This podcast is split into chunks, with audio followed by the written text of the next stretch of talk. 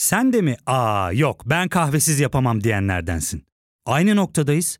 İlk ve tek kahve üyelik uygulaması Frink'le tanış. Hem bütçeni koru hem de hiç bitmeyen kahvenin tadını çıkar. Yakınlarından terapinin onlara ne kadar iyi geldiğini dinlesen de kendin için bir şeylere başlamak zor geliyor olabilir. Ya da sevdiklerine yardım etmeye istekliyken kendi ihtiyaçlarını görebilmek. Hayvel, uzman psikologlarıyla kendi ihtiyaçlarını bulmanda sana destek olacak. Terapi yolculuğuna başlamak için detaylı bilgi bölümün açıklamalarında. Bütün arkadaşlarının tıpkı benim gibi şu an burada olması gerekiyordu. Müesser ablanın da Ankara'da tutuklu olan burada olması gerekiyordu. Çünkü bu dava tıpkı bizim daha önce karşılaştığımız davalar gibi açıkça bizi susturmak, bizim kalemimizi kırmak, bizim yazdıklarımızı engellemek için yapılmış bir dava. Onlar en iyi bildikleri şeyi yapıyorlar. Onlar hukuku kullanarak insanların üzerinde baskı kurmayı, insanların kalemini kırmayı, insanların yazdıklarını engellemeye çalışıyorlar. Biz de en iyi bildiğimiz şeyi yapacağız. Biz de gazetecilik yapacağız. Biz de yazmaya devam edeceğiz. Biz de araştırmaya devam edeceğiz. Biz de yazılmayanların üstüne gitmeye devam edeceğiz. O yüzden benim söyleyeceğim şey kaldığımız yerden bıraktığımız gibi devam edeceğiz. Teşekkür ederim. Gazeteci Barış Terkoğlu mahkeme çıkışı bunları söyledi. Gazeteci arkadaşlarımız o kadar çok mahkemeye çıkıyorlar ki muhtemelen artık kim neden yargılanıyordu, ne olmuştu haklı olarak hepsini birbirine karıştırıyorsunuz. Ya da belki de kimileriniz hainlik yapmışlardır, ondan yargılanmışlardır. Hainlik yapmasalardı deyip kestirip atıyorsunuz. Gazetecilik hainlik demek değildir diyerek mevzuya gireyim.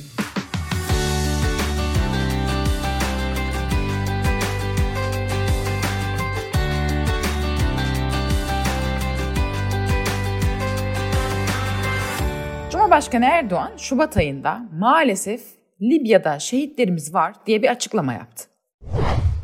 Libya'da, Akdeniz'de ve genel olarak bölgemizde vermekten kaçındığımız her mücadele yarın bize daha ağır bir faturayla geri döner. Biz neredeyiz? Gayrimeşru Hafter'e karşı ücretli lejyoner Hafter'e karşı biz orada yönetici kahraman askerlerimiz ve Suriye Milli Ordusu'ndan ekiplerimizle beraber oradayız. Ve mücadeleyi orada sürdürüyorlar. Tabi birkaç tane şehidimiz var. Ama şunu da söyleyeyim ki o birkaç tane şehidimizin karşılığında da yüze yakın orada o lejyonerlerden etkisiz hale getirdik. Kardeşlerim şunu hiçbir zaman unutmayacağız. Şehitler tepesi boş kalmayacak. Bu açıklamanın ardından söylenti çarkı dönmeye başladı. Tuğgeneral Halil Soysal ve 16 Türk askerinin şehit edildiği iddiaları yayılmaya başladı. Türkiye'nin Libya politikasına karşı olan kimi Arap kanalları da bu söylentileri pompalamaya yardımcı oldu. Ne var ki bu söylentilerin hiçbiri gerçek değildi. Gerçek bambaşkaydı. Emekli albay Okan Altınay emekli olduktan sonra MIT için çalışmaya başlamış. Okan Altınay ve koruması Libya'da şehit olmuştu. İki şehit sessiz sedasız Aydın Tellide'de mezarlığında defnedildi. Ne var ki bu cenaze yerel basının ilgisini çekti. Sonuçta Erdoğan işaret etmiş, Libya'da şehitlerimiz olduğunu söylemişti. Kim bu şehitler merak ediliyordu. İki şehit için resmi cenaze töreni yapılmamıştı. Cenazeden fotoğraflar önce yerel kaynaklardan yayıldı. Daha sonra Oda TV haber sitesi devlet törensiz bu cenazeyi haber yaptı. Haberlerin ardından haberleri yapan ve sosyal medyada paylaşan bazı gazeteciler tek tek gözaltına alındı. Gazeteciler Barış Terkoğlu, Barış Pehlivan, Ferhat Çelik, Hülya Kılınç, Murat Arel, Aydın Keser Mart ayında tutuklandı. Gazeteciler hakkında hükümete yakın basında ciddi bir karalama kampanyası başladı.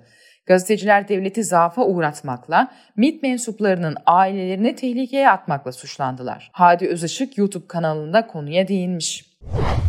Peki bu tartışmalar gerçekten basın özgürlüğü mü yoksa farklı bir şey mi konuşmalıyız? Arkadaşlar MIT yasası belli.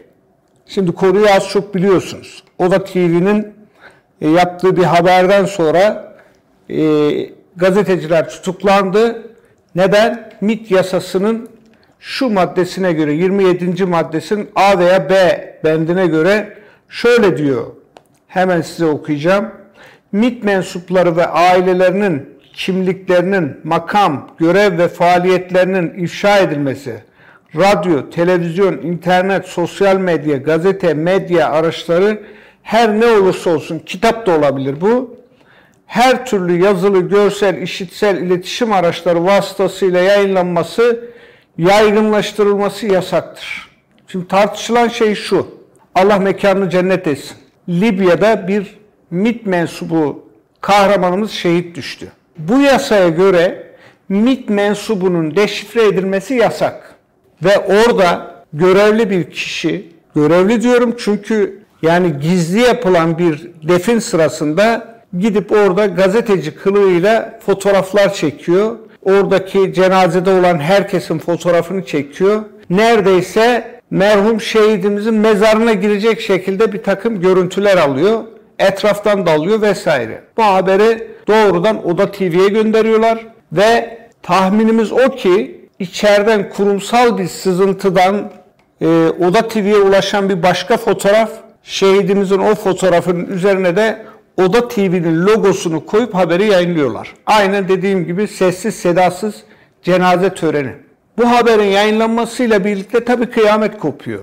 MIT devreye giriyor, birçok kurum devreye giriyor ve benim aldığım bilgiye göre hemen uyarılar sözlü uyarılarda bulunuyorlar. Fakat Oda TV bu konuda kararlılığını devam ettiriyor. Sonra BTK tarafından uyarı gönderiliyor. Oda TV'nin anlattığına göre uyarı geldikten sonra o söz konusu haberin linki kaldırılıyor. Ama tabii iş işten geçiyor. Barışların avukatı Hüseyin Ersöz ise yapılan suçlamaları şöyle açıklamıştı. Şimdi tabii burada öncelikle kamuoyundaki bir yanlış algıyı düzeltmek gerekiyor. Çünkü hep aynı şeyin üzerinde duruluyor. Bu kanunun yani MIT kanununun 27. maddesinin 1 ve 2. fıkralarında düzenlenmiş olan ifşayla biz suçlanmıyoruz. Yani bu mesele kamuoyunda hep bu tartışma üzerinden devam etse de aslında hep burada söylediğimiz konu var. Yani birinci fıkradaki ve ikinci fıkradaki düzenlemelerin aslında bir basın yayın organında haberleştirilmesiyle bir suçlanıyoruz. Yani biz habercilikle suçlanıyoruz. O da TV habercilikle suçlanıyor. Değerli meslektaşlarım da bunu açıklıkla ifade ettiler. Söz konusu haberlerin hiçbir şekilde bir suç unsuru barındırması söz konusu değil. Daha önceden özellikle işte bir ve ikinci fıkralardaki en azından düzenlemeler çerçevesinde şey yaparsak tartışırsak işte bir milletvekili tarafından söylenmiş olan yaklaşık 250 bin takipçisi olan bir sosyal medya hesabında paylaşılmış olan, diğer taraftan işte mahallenin e, muhtarı tarafından açıklanan, paylaşılan fotoğrafların, bilgilerin bu noktada Avrupa İnsan Hakları Mahkemesi kararları çerçevesinde de ki bu konuda İngiltere kararı var, bir suç oluşturması mümkün değil. Fakat burada bizi daha tehlikeli bir noktaya götüren aslında bir savcılık yorumu söz konusu. O da şu, Biraz önce değerli meslektaşım Serkan Günel de bu konuya değindi. 27. maddenin 3. fıkrasını savcılık makamı çok geniş yorumluyor. Buradaki temel problem de bundan kaynaklanıyor. Yani aleniyet kazanmış olan, Yargıtay kararlarında da ifade edilen, aleniyet kazanmış olan bir olgunun, bir olayın bir internet sitesinde yayınlanması asla suç oluşturmaz. Mahkemenin ilk duruşması görülene kadar Barış Pehlivan'ın Silivri cezaevinde darp edildiği, gazetecilerin tutukluluk haliyle ilgili mahkemenin bir duruşma yaptığı ancak bu duruşmaya gazetecilerin avukatlarının çağrılmadığı ve apar topar tutukluklarının devamına karar verildiği ortaya çıktı. Sonunda gazeteciler 24 Haziran'da hakim karşısına çıktılar. Libya'da şehit olan MIT mensuplarını afişe ettikleri gerekçesiyle 7'si gazeteci, 8 kişi yargılandı. Gazeteciler Barış Terkoğlu, Barış Pehlivan, Ferhat Çelik, Hülya Kılınç, Murat Ağrel, Aydın Kesel ve Erk Acerer ve Akisar Belediye basın çalışmanı Eren Ekinci 34. Ağır Ceza Mahkemesi'nde hakim karşısına çıktı. İstanbul Cumhuriyet Başsavcılığı tarafından hazırlanan iddianamede sanıklar devletin güvenliğine ve iç veya dış siyasal yararlarına ilişkin gizli kalması gereken bilgileri açıklamak ve istihbarat faaliyetleriyle ilgili bilgi ve belgeleri ifşa etmekle suçlanıyor. Gazeteciler hakkında onar yıla kadar hapis cezası talep ediliyor. Sanıklar hakkındaki suçlamalar Türk Ceza Kanunu'nun 329'a 1. maddesi ve MIT Kanunu'nun 27. maddesine dayandırılıyor. Duruşma günü. Duruşmanın yapılacağı Çağlayan Adliyesi'nin önü kalabalıktı. Duruşmaya ilgi yüksekti. Duruşmada gazetecilerin yaptığı savunmalar dikkat çekti. Ferhat Çelik'in avukatı Özcan Kılıç söz aldı. Soruşturmada serbest bırakılıp 24 saat geçmeden yeniden gözaltına alınıp tutuklandılar ve tecrit altında tutuluyorlar. Vefat etmiş birinin haberini yapıyorsunuz fakat sanki kimliğini ifşa etmişsiniz gibi işlem yapılıyor dedi. Davada tutuksuz olarak yargılanan Akisar Belediyesi basın birimi çalışan Eren Ekinci, biz cenazenin asker cenazesi olduğunu düşünerek gittik. MİT mensubu olduğunu da tutuklama haberinden sonra öğrendim. Üzerime atılı suçları kabul etmiyorum dedi. Hülya Kılınç, ben şehidin Manisa'da defnedildiği ve resmi tören yapılmadığının haberini yaptım, yaptığım iş gazeteciliktir diye konuştu. Ferhat Çelik, haberin içerisinde devletin gizli kalması gereken sırrı hangisi? TSK'nın Libya'da olduğu bilgisi her yerde var. Bizzat Cumhurbaşkanı MIT kendisine verilen görevi Libya'da hakkıyla yerine getiriyor diyor. Biz hangi gizli bilgiyi ifşa etmişiz? Cumhurbaşkanı Libya'da birkaç şehidimiz var diyorsa bu şehitlerin kimliği merak edilir. O dönemde sosyal medyada şehit haberleriyle ilgili paylaşımlar yapıldı. Gazeteciler de açık kaynaklardan vakanın tutarlılığı ve mantığı çerçevesinde önüne gelmişse haber yapar dedi. Murat Ağrel'in savunması şöyleydi. Libya'da şehitlerimizin olduğunu Sayın Cumhurbaşkanı açıkladı. Muhtar Cemali Merter ilk paylaşımı yapmış. Fotoğraflar her yerde paylaşılmış. Savcı benden önce paylaşım yapanların varlığını kabul etmiş. Ancak benim paylaşımımda kasıt olduğu kanaatine varılmış. Bu nasıl iş? diye bir savunma yaptı Murat Ağrel. Barış Terkoğlu. Tıpkı 9 yıl önce bizi örgütle suçlayan kişilerin bir örgüt üyesi çıkması gibi acaba bugün de karşımızda kamu görevlilerinin ve tabii siyasi uzantılarının olduğu bir organizasyonla mücadele ediyor olabilir miyiz dedi savunmasında. Bu çarpıcı çünkü Barış Terkoğlu 2011 yılında Ergenekon davası hakim, savcı ve polislerinin bir tekneyle açılıp boğazda yemek yediğinin haberini yapmıştı. Bu tabii garip bir durum. Aslında hakimin dava ne olursa olsun malumunuz tarafsız olması gerekir. Dolayısıyla hakimin böyle bir davanın böyle hele bir kritik Ergenekon davası gibi o dönemde tüm kamuoyunun gözünün üzerinde olduğu kritik bir davanın savcısıyla Boğaz'da teknede yemek yemesi gariptir. Şimdi hakim görüşecekse hem savcıyla hem avukatla görüşür ya da görüşmez. Dolayısıyla bu garip yemeğin elbette haberinin yapılması çok doğaldı.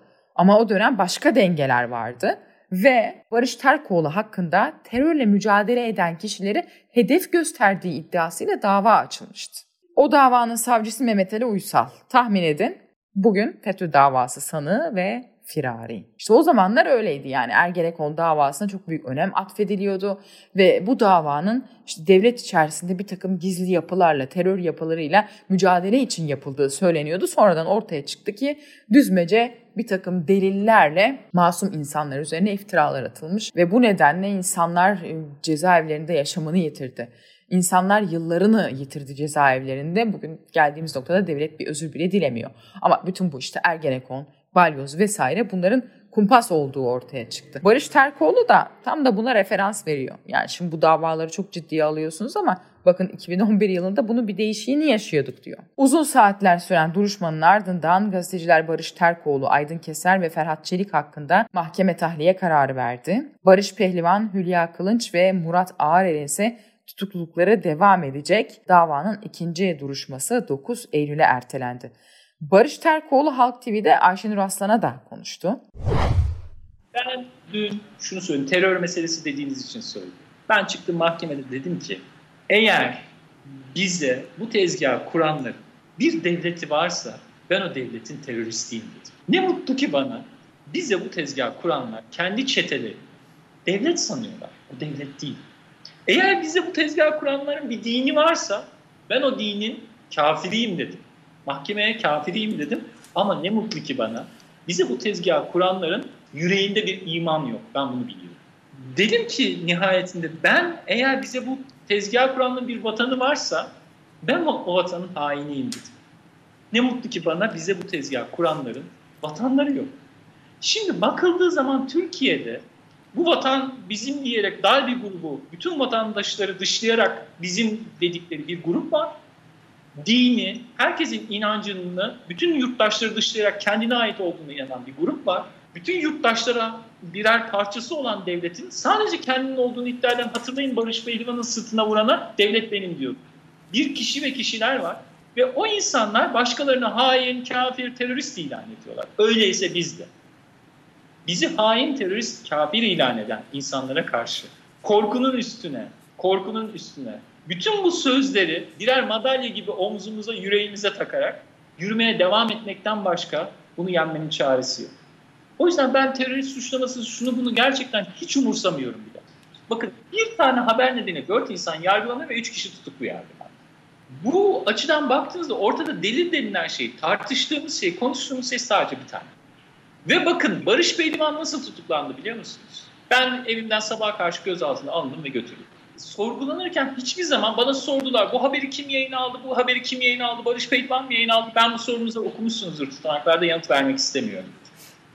Çünkü ben açık söyleyeyim bundan 10 sene önce de bu ülkede tutuklandığım zaman şunu gördüm ki kendi gazetecilerini savunmayan yayın yönetmenleri, kendi askerlerini savunmayan yöneticiler, kendi aydınlarını savunamayan işte topluluklar. Bu nedenle insanlar esasında sanki suç işlemedikleri halde birer birer suçluymuş gibi toplandılar. O yüzden ben dedim orada, Oda TV'deki gazeteci arkadaşlarım ne yaptıysa gazeteci olarak onların doğru yaptığını, gazetecilik yaptığını inanıyorum. Bana kalkıp da siz bunu soramazsınız. Ama Barış Pehlivan hiç rahat etmedi. Kalktı geldi. Hayır bu haberi ben girdim. Şimdi bakın kendi çantasını siz de söylediniz. Omuzuna aldı ve geldi. Oraya. Evet, evet. Şimdi savcının odasına kendisi girdi. Ondan sonra savcılık sorgusundan sonra savcı tutuklamaya sevk etti. Bakın adliyede kimse Barış'ı tutmuyordu. Savcı tutuklamaya sevk etti. Omuzunda çantasıyla savcının odasından çıkıp mahkemenin önünde bekledi mahkemenin başlaması. Mahkeme hakkında tutuklama kararı verdi ve yine omuzunda çantasıyla ceza. Yani şimdi siz bu insanı kaçma şüphesi diyebilir misiniz? Veya işte deliller diyebilir misiniz? Bir tane haberden yargılanan ve kendi ayağıyla gelen. Barış Pehlivan FETÖ tutuklamalarından sonra Fethullahçı hakim ve savcılar hala görevdeyken 2012 Eylül'de çıktıktan sonra Türkiye'den çıktı ve bizi Amerika'da FETÖ karşıtı Türkler bu adam burada Amerika'da hala özgürlük mücadelesi veriyormuş gibi bunun mensupları dolaşıyorlar dediler. Buna karşı biz bir eylem yapacağız. Fethullah Gülen'in evinde protesto eylemi yapacağız dediler. Bu protesto eylemini yaptılar ve Barış Pehlivan benimle birlikte Fethullah Gülen'e karşı onun ev, evinin yakınlarında New Jersey'de bir konferans salonunda Amerikalılara Fethullah Gülen'i anlattı. Şunu anlatmaya çalışıyor. Konferans salonundan çıkınca abla şunu söylediler. Barış Pehlivan'a da bana da ya çocuklar bu savcılar sizi tutuklatan savcılar ve hakimler hala görevde. Siz geldiniz burada Fethullah Gülen'e karşı konuştunuz. Türkiye'ye geri döneceksiniz. Belki yeniden tutuklanacaksınız. İsterseniz burada kalın dediler size yemin ediyorum. Gidip bulabilirsiniz onu. Biz dedik ki hayır. Bizim arkadaşlarımız da dahil olmak üzere hala insanlar cezaevinde. Biz bir kişinin bile boynunun yere doğru eğik olmasını istemeyiz. Bak bıraktık kaçtılar dedirtmeyiz. Biz bu yüzden tabiri caizse benim bulduğum formülü kovalama şüphesi. Biz bir hukuksuzluğa uğradıksa, adaletsizliğe uğradıksa, masumiyetimize inanıyorsak kaçmıyoruz. Tam tersine o hukuksuzlukla, o adaletsizlikle mücadele ediyoruz. Tabiri caizse o adaletsizliği, o hukuksuzluğu yapanları kovalamaya çalışıyoruz. Çünkü şunun için yapıyorum. Ben bu hukuksuzlukla mücadele etmezsem, ben bu adaletsizlikle mücadele etmezsem, yarın benim çocuklarım, benim torunlarım, sizin çocuklarınız bununla yaşamaya devam edecek. Birazdan devam edeceğiz. Ya fark ettin mi? Biz en çok kahveye para harcıyoruz. Yok abi, bundan sonra günde bir. Aa, sen Frink kullanmıyor musun? Nasıl yani? Yani kahvenden kısmına gerek yok. Frink'e üye olursan aylık sadece 1200 TL'ye istediğin çeşit kahveyi istediğin kadar içebilirsin. Günlük 40 TL'ye sınırsız kahve mi yani? Çok iyiymiş. Aynen. Hatta şu anda 200 TL'lik bir indirim kodu da var. E hadi hemen indirip üye ol da bu fırsatı kaçırma. Terapiye başlamak, içinden çıkamadığın döngüleri kırmak, bazı yanlış bulduğun kararlarını değiştirmek ve kendinle beraber daha huzurlu bir yaşam inşa etmek için atabileceğin en değerli adımlardan biri. Hayvel ile yoğun yaşam tempona uyum sağlayarak online terapi seanslarını takvimine göre ayarlayabilirsin. Bini aşkın uzmandan sana en uygun terapisti seçebilir, podb10 koduyla indirimden yararlanabilirsin. Detaylı bilgi açıklamalardaki bağlantıda.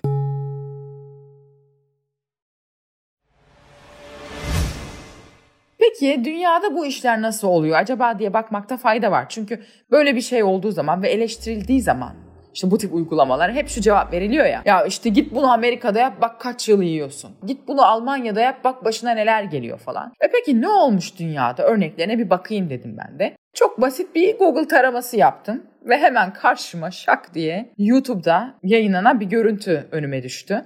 YouTube'daki bu görüntüyü Associated Press haber ajansı çekmiş. Afganistan'da öldürülen bir CIA ajanının cenaze töreni.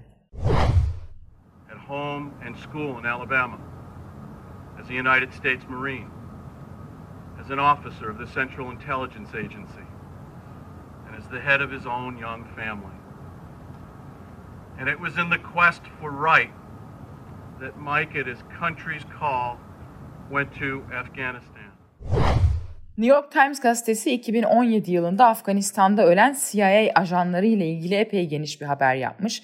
Ajanların isimleri Brian Ray Hook ve Nathaniel Patrick Delamere. İki ajan Celalabad'da yaşamını yitirmiş. Ajanlarla ilgili yerel basın da geniş haber yapmış. New York Times da haberinde o haberlere atıf yapmış. 2010 yılına ait bir başka cenaze haberi de İngiliz basınında Independent gazetesi 31 yaşında ölü bulunan MI6 ajanı Garrett Williams'ın cenazesinin haberini yapmış. Üstüne üstlük cenazeye MI6'in tepe isminin katıldığı detayını da vermiş. Evet bu işler böyle diyor. Trend Topik'in 24. bölümünü noktalıyoruz. Yeni bir bölümde görüşmek üzere.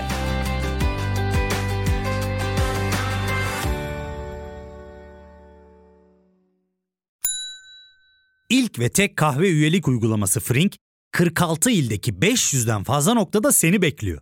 Açıklamadaki kodu girerek sana özel 200 TL'lik indirimden faydalanmayı unutma. Hadi sen de Frink üyeliğini başlat, kahven hiç bitmesin. Hem bugününe hem yarınına katacaklarıyla terapi yolculuğuna ve daha iyi hissetmeye bugün Hayvel ile başla. Açıklamadaki linkten Hayvel'i indir, ücretsiz tanışma görüşmelerinin ardından bütçene uygun seans paketini seç ve terapi yolculuğuna başla.